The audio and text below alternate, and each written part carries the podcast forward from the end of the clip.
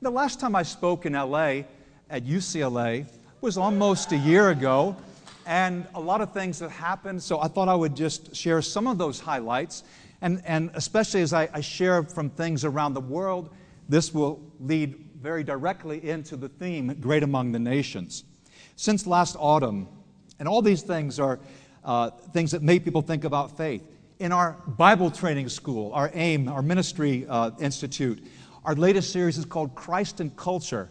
This summer, we've been tackling subjects like human trafficking. But by the way, these are all subjects that I think are grossly neglected. They're just not dealt with publicly in, in sermons and in midweek classes and most of the places where I go. But we need to think about this stuff critically with faith. Uh, Jesus meets Buddha. That's what I'm teaching next week. And Christ and popular entertainment. The sexual revolution. Uh, Jesus and LGBT. We talk about every significant cultural movement. Last week I taught about Jesus meets Muhammad. Oh, yeah, because we live in a world that is putting certain not so subtle pressures on us. If we don't think these things through biblically, we'll just be pushed around. Uh, I teach world religions at the university where I'm an adjunct. This year, I was teaching world religions at Lincoln Christian University, especially Islam. Since the last time I was here, we've had four new books. Two are related to the afterlife. One is The Spirit in Spanish, and our parenting book in Portuguese. Those have all come out this year. Since the last time I was here, 50 new podcasts, 18 of them just on the Psalms. I've been focusing a lot on the Psalms and worship, and a lot of other culturally significant topics. Maybe one of the most fun podcasts I did based on my middle school PowerPoint presentation was on zombies because it's an exploration of what death and life are. What is it to be human? How do you make difficult choices when things are a little bit uh, in the gray area, so to speak? Is it wrong to pop him in the head? Is it murder if he's already dead? You can, we see, there are people who would not be caught dead in church or in school on a Sunday morning, but they'd be quite happy. Have you just noticed the explosion in zombie type uh, presentations. It's stunning. It's a wide open invitation to talk about life. That's just our society saying, please talk to us about important issues. I've got a new website. My old websites are both combined together. My wife's doing a women's corner. Just things to make people think. Uh, I get to lead a tour each year.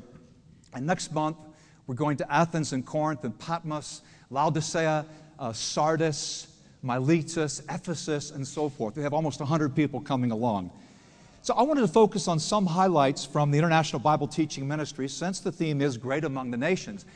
And I have a real privilege because I get to go to a lot of these nations, not all of them, but I've been to most of them. This year, about 20 nations. And I, can I just share with you a few highlights before we get into our passage, into our text, just from uh, uh, things that I've seen? And I begin with some university news. And I'll, I'll, begin from this. It was my last visit here in, in, at UCLA with 1,100 people to hear that dialogue uh, with the, uh, the skeptic, president of the Skeptic Society, Michael Shermer. That was a blast. My fourth time meeting Michael. I was at another university. I do university work a lot. Um, I was at University of, of Latvia in Riga. How many of you know that university? How many of you heard of USC? Okay.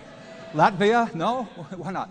Well, you know, it's, it's part of the old Soviet Union. It's so encouraging to visit the former Soviet Union and see how these republics, now broke, broken away, uh, empowered, trusted, respected, are really going from strength to strength. I said, What do you want me to teach at the university?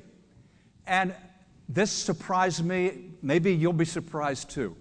They said, We want you to speak on Mythbusters said Mythbusters, where they, where they, they take popular ideas and they, they, they like experiment and uh, blow the thing up and see if, it's really true. They said, yes, exactly. Because here in Latvia, we all know about the Mythbusters. So I took common myths about Christianity, whether it's the Bible's been twisted, or all roads are, lead to God, all religions are the same, or Jesus, you know, was just a regurgitated, previously existing composite religious figure. And we blow apart those myths and the audience outnumbered us. The seekers outnumbered the believers five to one. And that's very much the kind of ratio I like. I had a chance to speak uh, at a university in a Muslim country. I've, had, I've been able to do this a number of times. And this is the only Muslim country in Europe. It's Albania. And that audience was two thirds Muslim and one third ex Muslim. And I was teaching on Christianity and Islam. And everyone says, Well, how did it go? What was the reaction? Well, the reaction was mixed. I mean, overall, very good. I mean, the auditorium was, was filled. But we had the full range from hardcore Muslims wearing the veil, standing up for Sharia law, to more thoughtful uh, and, and sometimes quite secular Muslims, those in the middle, those trying to figure out where to go, those with some very good questions, like, did God really have a son? Now, as a Christian, what, what would you say?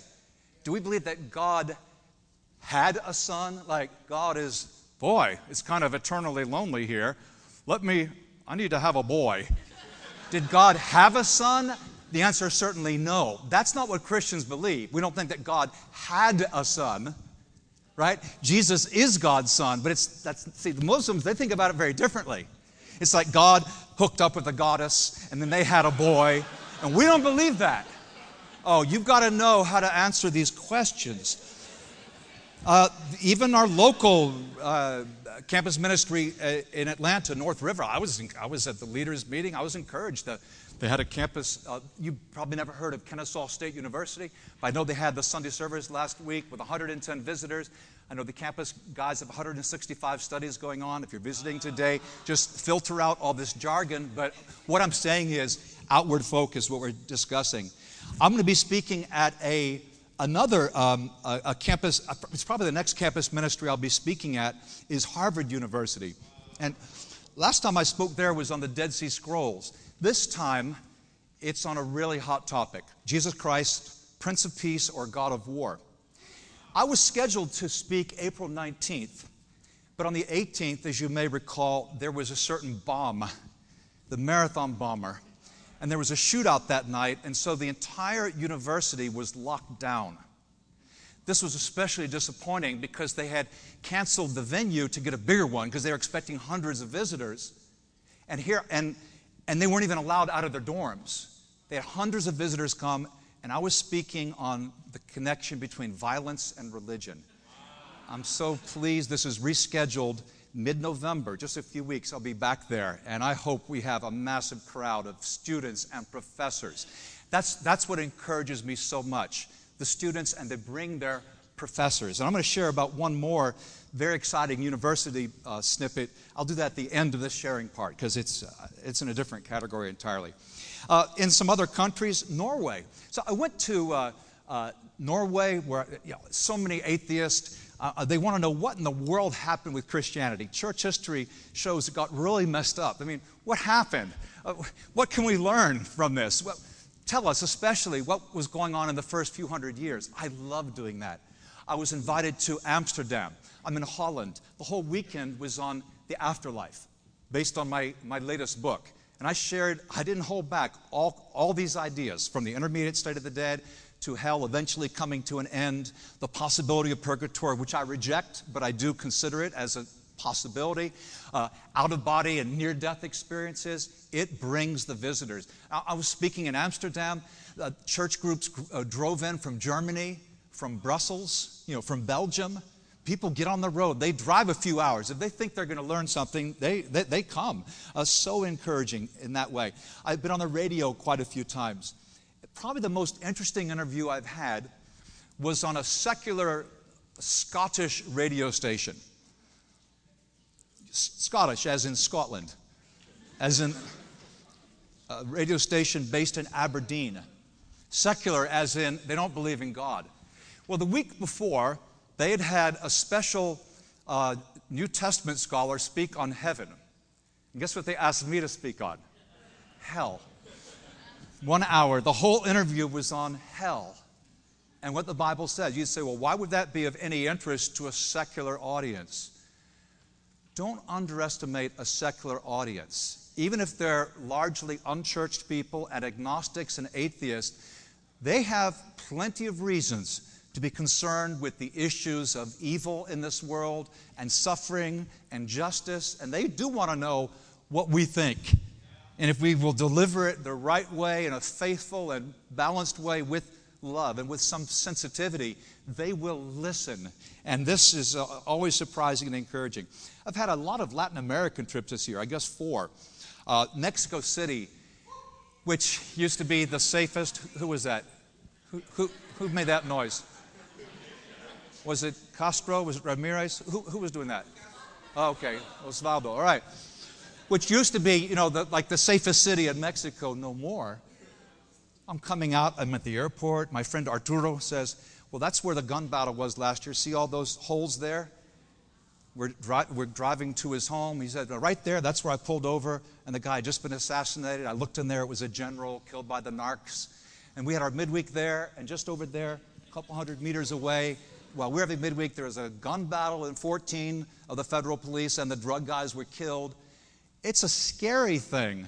Even there, this is my first time ever to have a bodyguard. I, I thought it was kind of humorous. Last time they tried to do that to me, I just said, no way, and it fell through. But this time, so I've got, I've got, uh, I meet Arturo, and there's his friend, who is, uh, was a former gang leader. Actually, I'm quite a bit bigger than he is but he's much more compact. And this is him smiling. And this is him angry. He's like exactly the same, but a wonderful brother in Christ. That, no, no, he didn't have a gun or anything. He was just being vigilant. He was going to protect me. He would throw himself in front of the bullet if they were trying to get me. But the truth is, I don't need a bodyguard. When I go to Africa, if I go to Asia, if I'm in the Middle East, I just try to blend in and not be conspicuous. So I don't really think they would never be able to take me. The spirit of faith in Mexico, despite what's going on with the, it's not just the, it's not just the, the actual murder and kidnapping and drug violence. I think it's the constant tension. It's like it could be at any time. And it's, it's an issue. I mean, you can say, we can, look, we can make fun of someone who, who skips church because he doesn't want to miss a TV show. We probably should make fun of them gently and then firmly. but someone's afraid to come because they're not sure they're going to come back. This requires a different kind of thoughtfulness. This gives, takes away my excuses and my breath. It takes away my excuses and reminds me how fortunate I am to be where I am and encourages me to pray for these brothers and sisters. I was in Panama, Central American Conference. I'll be going to Colombia uh, later this year twice. I'll be in Ecuador. Uh, I, do, uh, I work with the training of Latin American leaders to help these church leaders to think about faith, to think crit- critically. In most of the Latin American countries, they send their leaders to Miami every year. We have a wonderful time of training. So that's kind of stuff I do. Uh, with our Ministries Institute, our Bible training school, I work with them. We work with the program in Boston, and we're linked with a lot of the other programs as well. Probably the highlight of my Latin American visits this year was going to Nicaragua.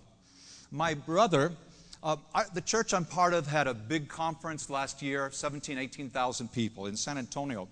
And right after the conference, my brother and his wife moved. They decided to get out of the materialistic world of the United States which can definitely uh, affect you with the American dream and really twist your values. And they said, We've lived here long enough. So they said, Let's move to a less prosperous country where we can help the poor and teach the Bible. And right now, what they really want to do is help people find jobs. Because you can give money and food, but if you give people a job, right, isn't that what people really want? It's that dignity and that respect. He's become my new hero. You know, moving to Nicaragua probably the highlight of that trip, and I was speaking in the church, is when they said that we want you to come into the slums with us. We go frequently, all the children know us, and we read them stories. And, and these are children's stories. And it's funny, the children who come, it's not just four and five year olds. They come up to age 10, age 12. You may say, what, middle schoolers? Yeah, there's still a lot of middle schoolers who like to hear a story. But they go into the slums and they read. They also go to the burn hospital and, and reach out to the families and the children who've been burned because it's such a hard thing without full medical care. And they told these kids in the slum, it's called uh, uh, all na- uh, United Nations, Naciones Unidas. They said that next week we're going to come back with a special guest. Un gringo gigante que piensa leer las historias para ustedes, las cuentas. So they said a giant gringo is going to come because I'm pretty tall.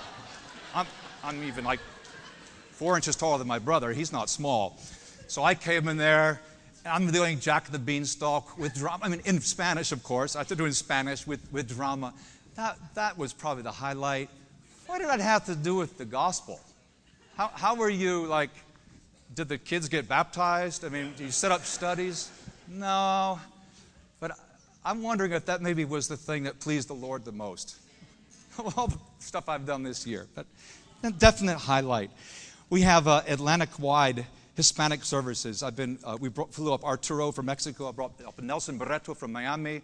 I flew up uh, Flavio Uribe from Bogota. So just unity building things. I've been in Canada, uh, in Western Canada, Edmonton. My wife and I taught in Ottawa, Toronto. We have a very special relationship with the Canadians and teach frequently online in their Canadian School of Missions. Africa was my last big trip a few weeks ago, and I got back from Liberia. I was there just a few years after the Civil War ended, and now they have far to go, but it's just a different feel. Not just in the city, the capital Monrovia, but a different feel in the church. And you can just tell people are more relaxed, they're more giving, they're more friendly. People are getting baptized every week. So very encouraging in Liberia. It's also fun that the president does come to church now and again. Uh, I was in Nigeria, in Lagos, uh, uh Abuja. We had a big conference. We presented AIM diplomas for our new graduates in our Bible school. And we certainly believe that all leaders, certainly anyone on staff, needs biblical training. Everyone needs continuing education. And so I presented all the diplomas on the stage in Africa. This is to all the women's ministry leaders, the evangelists, the elders. Everyone goes through the program. We know there can't be exceptions. Everyone needs training. we're going to feed, we're going to really minister to the flock. Everyone needs training. They appreciate that. And I was at this church service in Abuja. That's the capital of Nigeria, right? And guess how long the service was? Some of you already are looking at your watch. You're saying, when's this guy going to start preaching? Look, today, this sharing I'm doing, this is the first half of the sermon. So we're actually well into it, all right? This church service, five hours. Okay, I'm exaggerating. It was like four hours and 50 minutes. Almost five. I, I accepted this as a cultural expression, and it's a very rare event once a year. It was fun. It was fun. I took pictures, I took video. It was a blast, okay? So, are you complaining? I was talking with one of the brothers in one of the breaks, and I said, Where, where are you from? He said, I'm from Ijebu Ode. I said, You're from what? And it's a town, a city, like an hour plus outside of Lagos, Nigeria. I'd never heard of it. Now, that, it always encourages me when I meet people from places I've never heard of. Because I like geography, because I have brothers and sisters and prospective brothers and sisters in all these places. So I pay attention to geography. That's where people are from, that's people's homes. So we can make fun of it. We can say, What? You know, you can make fun of it. People live there. We had the most incredible talk. I went away phenomenally encouraged. I also had a chance to go to Cameroon. My pattern is I'll go to a, a big church like Lagos, you know, 2000, and I always try to go to a place where they don't get outside speakers for whatever reason. And this is a part of French Africa. See, you have Boko Haram, uh, you know, the anti-Western movement in Nigeria, the terrorists, the, the, Islamists up in the, in the north, particularly the northeast. They cross the border into Cameroon to hide from the, the Nigerian army. Now, in the south part of Cameroon, not the southwest where I was, but the southeast, uh, there's the, the country bordering them is in civil war. So it's a bit of a wild situation. I would not normally go into a civil war situation. I wouldn't do that to my family. I think where I am is, is uh, reasonably safe. But how much it meant to them to have someone come from Atlanta, from another church, and speak and teach was so wonderful. And I met people there not just from Douala, they came from Yaoundé. I said, You guys came on the bus hours to get here. And they came from Limbe, and they came from Bamenda. They, came, they converged from multiple cities for just a midweek service. Actually, it was a Monday night service. Why are you here? We want to learn. It was a celebration. It made me want to give. It made me want to teach. It motivated me as a leader. And they even forced me to dance. You know, in Africa, when they dance, it really is pretty good. And they, they're filming it and they're doing all this kind of stuff. And they walk right out to you and you have to come with them. And I had to do it. I'm afraid you may have seen it on YouTube or something. I certainly hope not. They made me do it. They made me do it. They forced me. Okay, upcoming, I'll be in Greece, I'll be in Turkey, and other places I've not mentioned. But the most exciting things for my heart, the slum kids of Nicaragua. Most exciting uh, for public presentation, probably this chance to go back to Harvard, and where I was in June in Brazil. I was at a, uh, a church, again, it was the pattern, big church. I was in Rio de Janeiro, and then I went to Brasilia, the capital. Campus ministry Campus ministry has about six students. We did a presentation, Christian evidences, why you can believe, why it's reasonable to believe. Who came? So many professors, so many students that we were outnumbered 40 to 1. Now that is sweet. You look in the audience and, oh, you know him and her, maybe that guy, and everyone else is a guest or a visiting professor. The talks were wonderful. Many of you are students today. Are, do you get intimidated? Would you invite your professor to an event? I always, in campus ministry, I always encourage students reach out to your professors. And there was a moment, not that long ago, when I used to keep track of the professors who were members of our church. And worldwide, we had between two and 300 professors. It was almost like a college itself. Because if you convince yourself that, oh, that guy wouldn't be open or she won't be receptive, then you're, you're going to be probably writing off a lot of your fellow students too. Just don't do it. And, and I, so I would say Brasilia, number one. We want people to know about God all over the world because his name will be great among the nations. There we are. Now, let's get into the other part. Where does that phrase come from? Well, I figured that Brian Craig and the others who discussed it didn't, they didn't want me to preach from Lamentations 1, because that's one place it comes from. And I have been teaching from Lamentations recently. I took it as from Malachi, because it's in Malachi chapter 1. So we're going to race through some principles in the book of Malachi. Yes, you do need your Old Testament. I'm not being hypocritical. You say, Douglas, you're not following the Bible. Yes, I am. I printed out my scriptures right here. And so if you can follow in your Bible, that would be really good. Then I can go faster. The theme comes from Lamentations 1. In this time, God's people were a bit full of themselves instead of full of Him. Instead of exalting the Lord among the nations, they caused God's name to be trivialized, even to be blasphemed. Obviously, that was bad. Now, we don't want to follow in their path.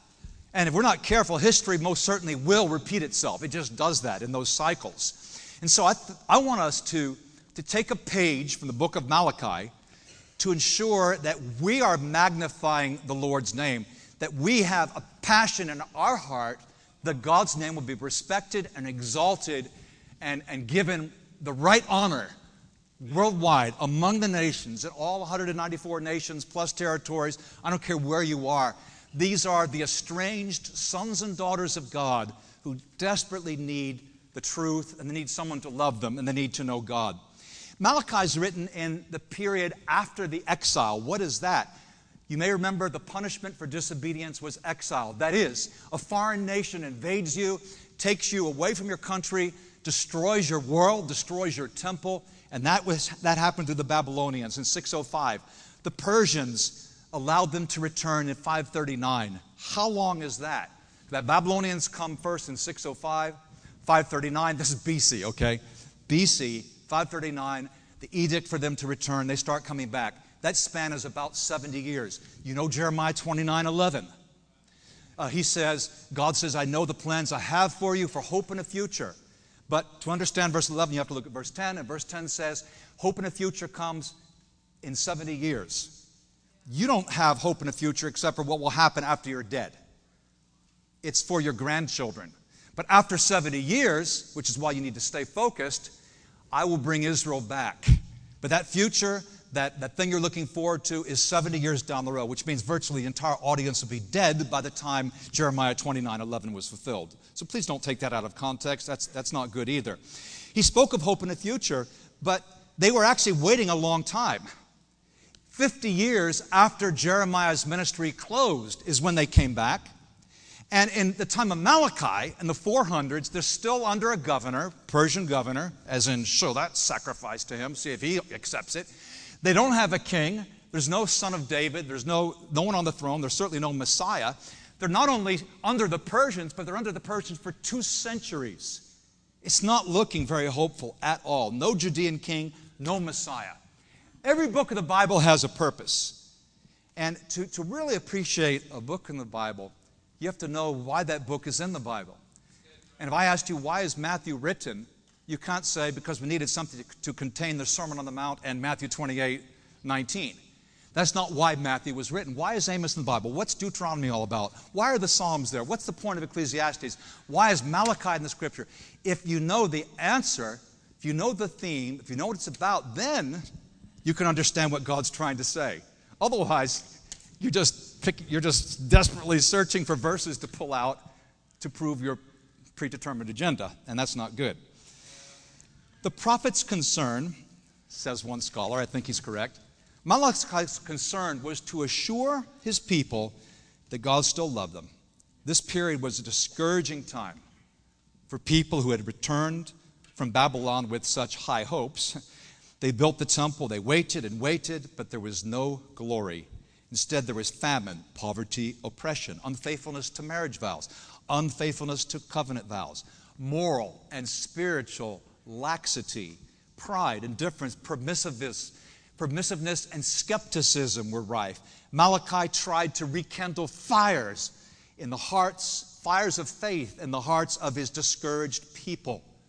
See, the people had come back, the temple was rebuilt, the walls were rebuilt, the sacrifices were restored, but it wasn't enough because mere structure is not enough.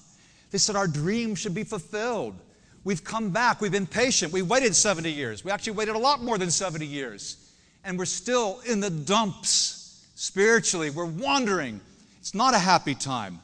But according to Malachi, no degree of structure or strategy is ever sufficient if the heart's not right. If our heart's not in the right place, it doesn't matter how good your leadership plan is, how great your plan for the autumn semester is, the heart's not in the right place, it's irrelevant. And Malachi's pretty gutsy. So, do you get that? It's a, it, the kind of time it was for God's people in the era of Malachi was a critical time. And the principles that help them to hang on and do well can help you and me. I've been through a lot of things since I became a Christian when I was 18 years old. And I'm more than three times that age now. I've been through a lot of stuff. The principles in Malachi are principles that have given me perspective in challenging years. And in case there's anyone here today who could use a lift or some encouragement, I hope maybe some of these principles can put fresh uh, wind in your sails too. So let's look at 1 1, and we're going to be reading very selectively 1 1, a prophecy. The word of the Lord to Israel through Malachi. Okay, Malachi. What's Malachi? It's not Malachi, by the way. He's not Italian. It's a Jewish name. Well, Malachi means my messenger. Oh, so is it a messenger or is it a prophet? I don't know. Some say it's a man named Malachi. Malachi also means my angel. Some would say it's Elijah. There's a connection with John the Baptist, which we'll see in a moment. But the dominant view is that it's a prophet and it's a message. Someone delivered the message. And Israel is doubting God's love. She's doubting God's love. I'm not going to break it all down, as I said, just selectively. The enemy is triumphing. Life is rough. It's like the time of Habakkuk. What's going on? Uh, we're not experiencing triumph.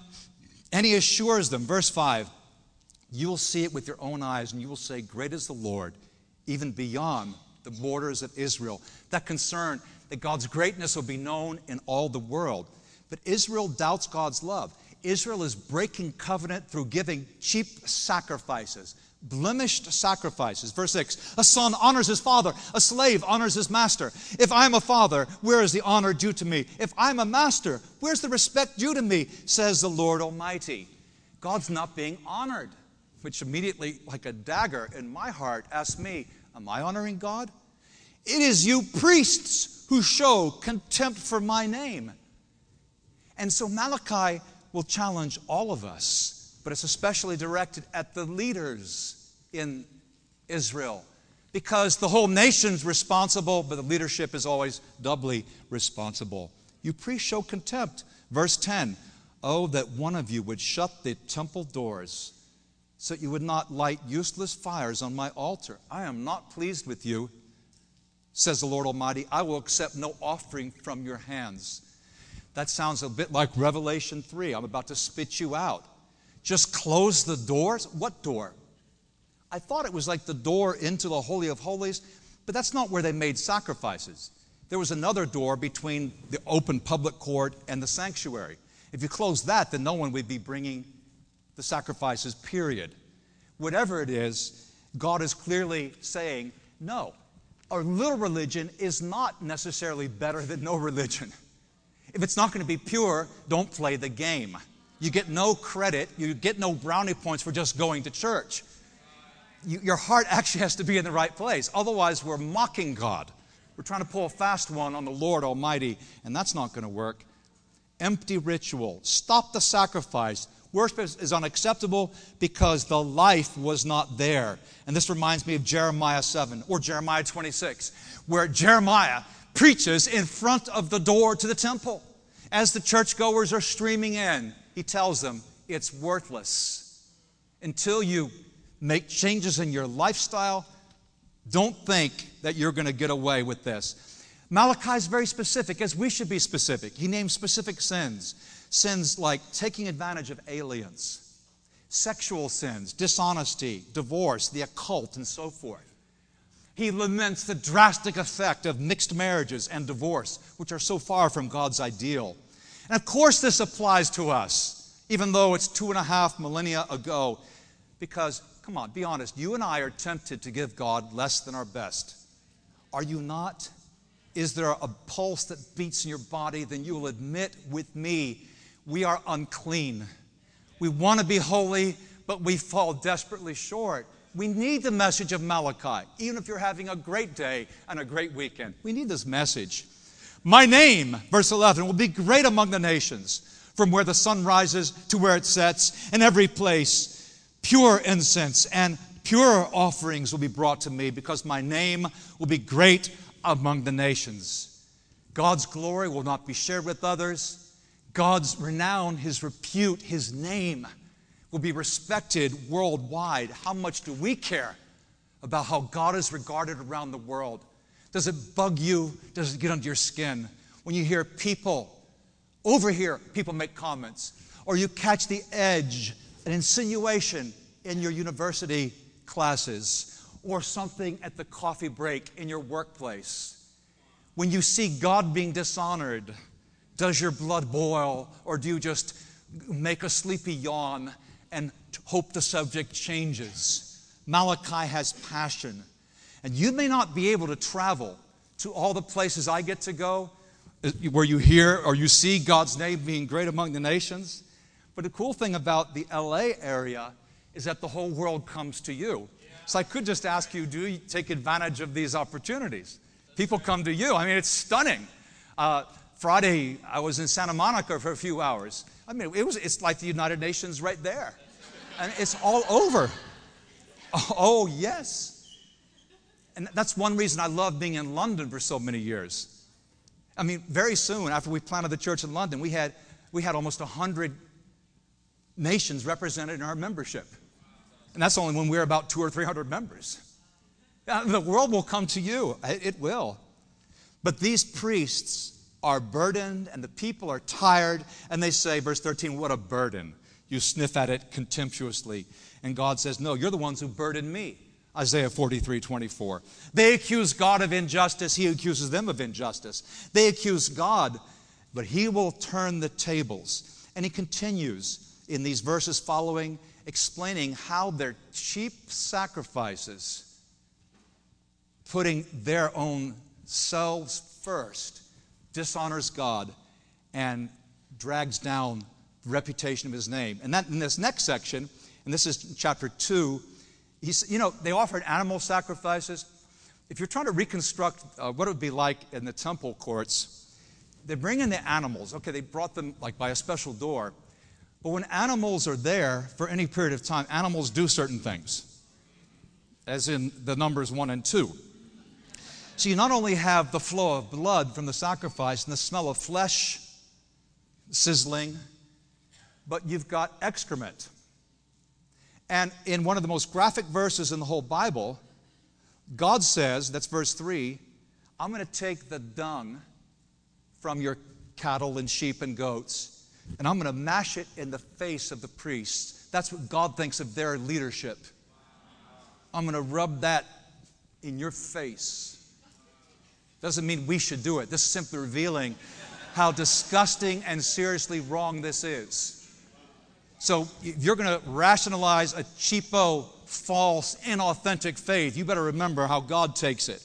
And he gives them additional warnings. These priests, he says, true instruction. You should be instructing people in righteousness, like Levi did, verse 6. Instead, you're not. Not at all. Verse 7 the lips of a priest ought to preserve knowledge. He's the messenger of the Lord Almighty. He should be God's messenger, my messenger, Malachi, Malachi, my messenger. But he's not. And people seek instruction from his mouth. Now I know technically, technically, we're not, we don't have priests today. But yes, we do act as priests. Priests bring God to the people and they represent the people to God. And if you know the Lord through Jesus Christ, you serve as a priest in bringing the world to God and bringing God to the world by offering spiritual sacrifices. 1 Peter 2 and the book of Hebrews explain it all. So you see, these verses do apply to us, absolutely. Do you take pleasure in teaching? I know I'm different. I, I just love to teach. Never thought I'd be a teacher, but I love to teach. I love it. Yesterday, so exciting. The highlight of yesterday, no question, I, I was able to spend three hours with a professor at UCLA who's an atheist. And this was not a public event, although his wife was present for most of the discussion. And she was a sharp cookie. Uh, to be able to share my faith with him, and he was full of questions, willing to read, to study, to read books. He wants to know my ideas. He's positive, he's holding back. I'm hoping he, will make a positive decision in however years he has remaining, which probably is not very many. But it's a joy. And maybe you wouldn't sit down with your professor if your professor is four times your age. Maybe you would sit down. You've got to figure out your situation. But you should be sitting down with somebody. Come on. Christians thrive when we give it away, then God gives more to us. And when you don't give it away, something's not right be honest about what it is that's not right. And there may be many possible answers to that. But we should take pleasure in this. Instead of a pure faith, instead of a pure passion for God, instead of a, a, a fiery commitment, Israel was unfaithful. And he explains further in this chapter how they broke covenant. And you can read that. It's sad. And what they were doing, the shortcuts they're taking uh, in family and in finance, and it's just not good. And you know, sin distorts our perspective. Look at the end of 2, 217. You have wearied the Lord with your words, wearied him. How have we wearied him? By saying, everyone who does evil is good in the eyes of the Lord. That's just like Isaiah 5, isn't it? Woe to you who put good for evil, evil for good. And you say, Where is the God of justice? If that's not what modern churchianity does. You, you take people who are clearly not trying to live for God, and you say, oh, they're good. They're going to make it. They're righteous. Or you say, where's the God of justice? It wouldn't be fair if God did this or God did that. Everyone should make it. We shouldn't judge. You know, we should, we should be popular. We should make it easy. Bible light. Where's the God of justice? The God of the Bible. I don't like him very much. These accusations are made by outsiders, but even by insiders when God's people become jaded and dull. Similar allegations are made today in the universities, on the street, at the dinner table, with families who don't know the scriptures. How do you respond, and what are your convictions? One really fun thing at North River, the, in Atlanta, the church I'm part of, uh, the leaders are very supportive. This year, we're getting the, the church to read the Bible. What do you mean? Uh, strongly encouraging the church to read the entire Bible this year. We found that there are many members who've been Christians for a number of years who've never read the entire Bible. And that's the goal. And there's a huge number of people who are going to cross that finish line very soon. That biblical focus. What do you expect? And not only should you expect yourself to be a man or woman of the book, you should expect those in your group. You should expect those leading you because there's one standard, and the lips of the priest ought to preserve knowledge. Okay. And then we get into the last part, and this is the exciting thing. Look what God says.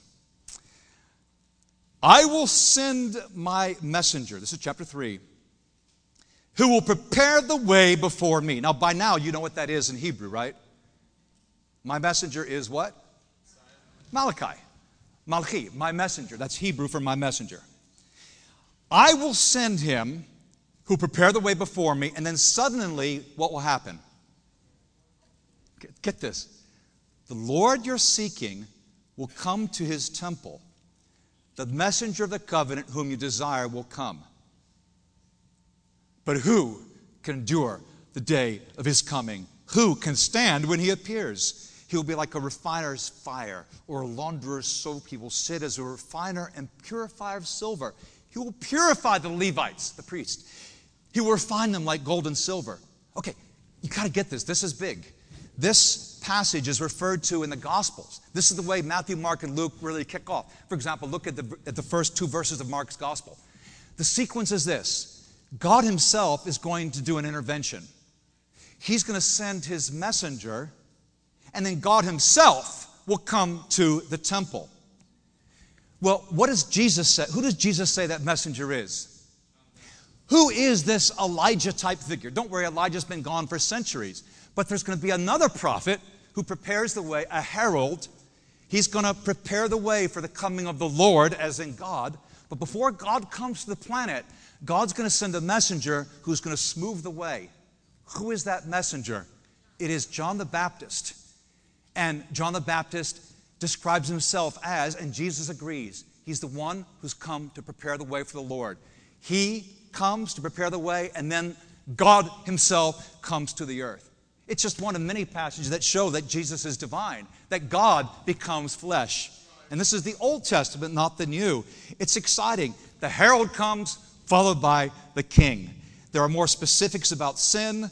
There are many challenges from the Lord. There are two reactions among the people, verse 13 to 15. Some are still arrogant, they don't want to be humble. And others, verse 16 to 18, respond humbly. The faithful remnant are fired up about this plan. And then we conclude 4 4. Surely the day is coming. It will burn like a furnace all the arrogant and every evildoer will be stubble. The day coming will set them on fire. This sounds exactly like the message of John the Baptist. Not a root or branch will be left to them, but for you who revere my name, my name, which will be great among the nations, the Sun of Righteousness will rise with healing in its rays. You will go out and frolic like well fed calves. You will trample the wicked ashes under the soles of your feet on the day when I act, says the Lord Almighty. So there's judgment, you see. Jubilant, liberation for the righteous, utter destruction for the wicked. They'll be judged and destroyed, and nothing will be left of them but ashes. Remember the law of my servant Moses, the decrees and laws I gave him at Horeb, at Sinai, Mount Sinai, for all Israel. See, I will send the prophet Elijah to you before. This is the messenger I'll send the Elijah before the great and dreadful day of the Lord comes. What will Elijah do? He will turn the hearts of the parents to the father, the hearts of the children to the parents, or else I will come and strike the land with total destruction. So John's going to come, smooth the way by helping people to be reconciled to each other. Who was it in the Old Testament who called Israel back to the law? It was Elijah, but it's also John the Baptist. And this is made clear and explicit in the New Testament. And again, look at Mark 1. His point is that without reconciliation, if we've got divisions among God's people, without reconciliation, you're not ready for the Lord to come in holiness. It's like if you can't love your brother whom you can see, you cannot love God whom you cannot see. 1 John 4. Don't kid yourself about this. We need to work things out. Well, so how do we apply this?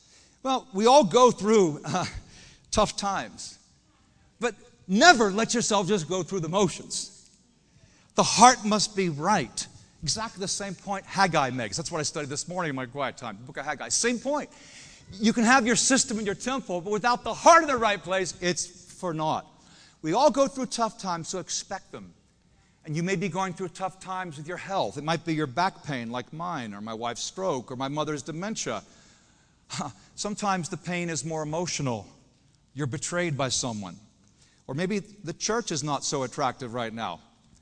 Uh, people sin, uh, error, uh, unrighteousness, politics. And this is hard for us to see in the church because we love our spiritual family so much, and it can cause agonizing in the soul. And these are tough times just as much as uh, having a bad back or breaking your, your head. tough times for our brothers and sisters. I mean, I, I asked them, how are the guys doing in Egypt? Frightening, scary, people being killed in so much of the world. You just remember 1 Peter 5 9. Many are going through challenging times, even this morning, and many are worshiping in secret and underground because they can't come out in the public. And here we are. Maybe we're sweating a little bit in this, high, in this school, but, but it's not like we're going to be hauled off and interrogated if they find us. Come on. We all have challenges, but don't be unsettled when trouble comes, when challenges come, when you lose your health, when someone dies,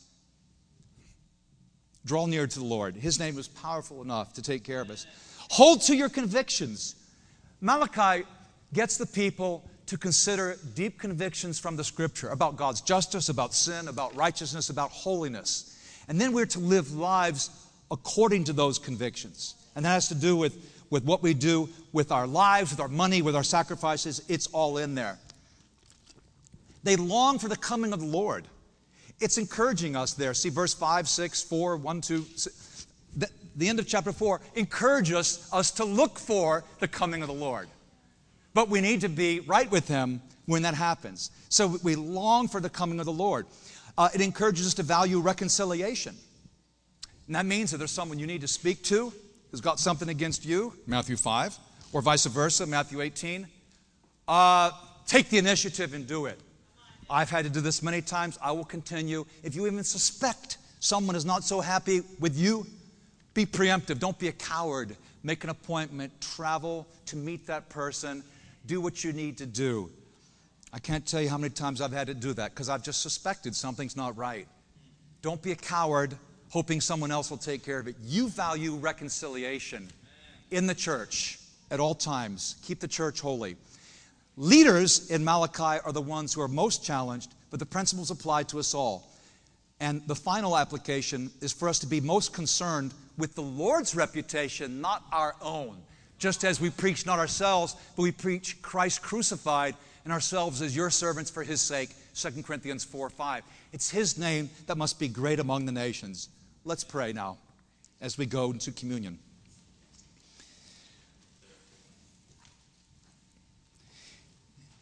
Dear Lord, as you sent Elijah to prepare the way for you, turning our hearts to you through observance of your holy law for the purpose of justice and liberation and redemption. We ask you to prepare our hearts now for your presence. We know that you will not come, that your refining fire will be a burning fire of judgment if we're not prepared. May we devote our entire lives to you. As we think of the death of Jesus Christ, as we consider what you have asked us to commemorate every week, please help us in this time of observation to be your people and to discern the body. May the bread and the wine, which represent the body and the blood of Jesus Christ, May they serve to turn our hearts to you and to instill obedience and to create reconciliation at every level. And we pray this, Lord, not for our glory, we pray it for your glory, that your name may be great among the nations. Amen.